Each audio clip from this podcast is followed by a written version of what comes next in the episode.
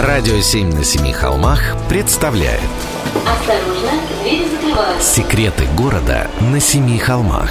Интересные факты о московских улицах. Идеи для прогулок по Москве. Филипп Смирнов знает об этом городе все Прогулки со Смирновым. Здравствуйте, с вами Смирнов Филипп. В 1887 году газета «Московские ведомости» писала «Всем известно, что в Неглинке ни песочка нет, ни глинки, только грязь да нечистоты, да управские отчеты». И это при том, что к тому времени река Неглинка уже почти сто лет была в трубе, в подземном коллекторе. Широкая и вольнолюбивая река текла себе спокойно под Цветным и Неглинным бульварами, под Неглинной улицей и улицей Кузнецкий мост – Затем заворачивала к охотному ряду, протекала вдоль Александровского сада и впадала в Москву-реку. Так почему же ее решили спрятать? Ответ можно прочитать в рескрипте оберкоменданта Кремля в 1743 году. Всякого от мясного ряду и харчевин нечистоты и помету происходит не только в летнее время, но и в зимнее. Вредная мерзкая вонь. Так что проезжающим в Троицкие ворота через мост – а паче мне и прочим живущим в Кремле, не меньше же и близ того пруда на неглинный обывателям по той нечистоте может наносить вредительную болезнь. Переводя на современный язык, воняло из реки очень. И еще была угроза холеры. Вот и сделали пошагово несколько операций по сокрытию речки Вонючки в трубу.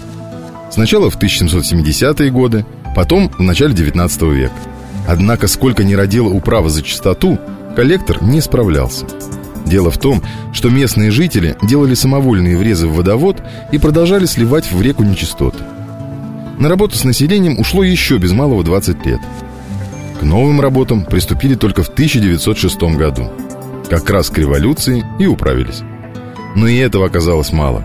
Каждый раз после ливня река Неглинка выходила из берегов и из коллектора. Терпение городских властей лопнуло после сильных летних ливней в 1973 году. Тогда затопило почти 40 гектаров земли в центральной части столицы. Это очень много. От Олимпийского до Кремля и от Пушкинской до Сретенки. 1974 по 1989 год велось строительство нового коллектора. Справиться-то справились, но в 1996 году концепция опять поменялась. Устроители Манежной площади захотели вдруг вывести Неглинку наружу. Их вовремя образумили – Два века Неглинку закапывали, а тут нате вам. Хотим, чтобы вдоль московского Кремля древняя речушка по камушкам журчала. Пришлось им удовлетвориться сказочными фигурами из Пушкина да водой из-под крана. Прогулки со Смирновым. Читайте на сайте radio7.ru. Слушайте каждую пятницу, субботу и воскресенье в эфире «Радио 7» на Семи холмах. «Радио 7» на Семи холмах представляет Осторожно, двери закрываются. Секреты города на Семи холмах. Интересные факты о московских улицах. Идеи для прогулок по Москве. Филипп Смирнов знает об этом городе все. Прогулки со Смирновым. Здравствуйте, с вами Смирнов Филипп.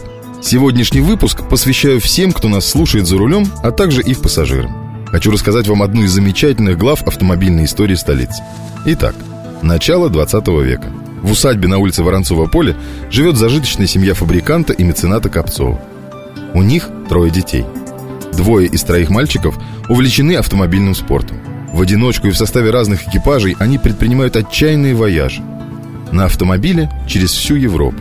На автомобиле в Санкт-Петербург или Кисловодск. Вперед, навстречу рекордам. При этом только представьте уровень развития автодорожной сети в то время. Бензоколонок нет, мобильного шиномонтажа тоже – Автосервисы только в собственном гараже. Автозапчастей ждать по морю до морковки на заговение. Да и дорог же тоже нет. Впрочем, с этим вы наверняка и сами сталкивались. И вот однажды Михаил Копцов решил, что для поддержания гоночной команды ему необходимы деньги. Неожиданно, правда? Откуда их взять? Заработать. Тоже неожиданно. И он подписывает договор с заводом «Опель» о поставке машины комплектов. И на улице Воронцова поля а вернее в Кривогрузинском переулке, на задах своей усадьбы, мужчина Копцов открыл сборочное производство этого западного автопроизводителя. Таким образом, он оказался первым в истории Москвы официальным дилером европейского концерна. Во как! К неудовольствию своей матушки, автодилер украсил усадебный дом маркизами. Это такие специальные навесы на окнах с рекламной информацией. Когда дело пошло, производство он оставил на месте, в гараже, а шоурум перенес к партнеру, Рябушинскому, на улицу Большая Дмитровка, 26. И это как раз то место, где сейчас стоит Совет Федерации. На территорию, где стояли гаражи предпринимателя и гонщика Михаила Копцова, попасть сейчас нельзя. Остались только крючки от рекламных маркиз на фасаде дома. Еще раз напомню адрес. Улица Воронцова поле, дом 12. Желтенький такой. Дом, где когда-то жил первый автомобильный дилер в Москве. Прогулки со Смирновым. Читайте на сайте radio7.ru. Слушайте каждую пятницу, субботу и воскресенье в эфире «Радио 7» на Семи холмах. «Радио 7» на Семи холмах представляет Осторожно, двери закрываются. Секреты города на Семи холмах. Интересные факты о московских улицах. Идеи для прогулок по Москве. Филипп Смирнов знает об этом городе все. Прогулки со Смирновым. Здравствуйте. С вами Смирнов Филипп. Накануне церемонии «Оскар» не могу пройти мимо кинотем. Многим очень нравится находить в фильмах знакомые места. Вот, к примеру, всем известное «Место встречи изменить нельзя».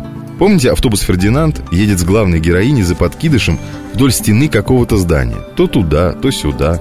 И это автобус, пока героиня принимает решение, двигается по болотной набережной вдоль стены МАГЭС-2, которую еще по-другому называют трамвайной подстанцией. Ее построили в начале 20 века на месте винно-соляных складов. Потратили на обустройство сумму поистине космическую – 2 миллиона 100 тысяч рублей. Это когда проезд трамвая стоил еще 10 копеек. Правда, не обошлось и без курьезов. Так как подстанция была в центре города, власти столицы рассудили, что горожане могут испугаться градирин. Это такие большие толстые трубы, из которых пар валит. Поэтому над подстанцией были устроены четыре высокие ажурные трубы, которые уже в советское время были заменены на железные, а сейчас и вовсе демонтированы. Из-за особой технологии водосброс производился в канал. Вода здесь чистейшая, поэтому рядом с ГЭС колония кувшинок. Сейчас подстанция – огромное пустующее здание, обнесенное забором. Раньше напротив этого забора стоял корабль. Ресторан «Поплавок» был местной достопримечательностью и без съемок фильма. В киноленте о послевоенном сыске по воле режиссера на корабле был притон, где поймали Маньку-облигацию. Корабль этот много раз горел, не по-киношному, а в заправду. Нечистые, видать, на нем дела творились. После очередного поджога поплавок не восстановили. А арку, в которую Манька-облигация убежать пыталась, заложили. Теперь на ее месте вход в Александр Хаус. Московское здание, получившее особенную известность не потому, что его построил банкир Смоленский, а потому, что в нем был предвыборный штаб российского президента. Симптоматично? Не находите? Прогулки со Смирновым. Читайте на сайте radio7.ru. Слушайте каждую пятницу, субботу и воскресенье в эфире «Радио 7» на Семи холмах.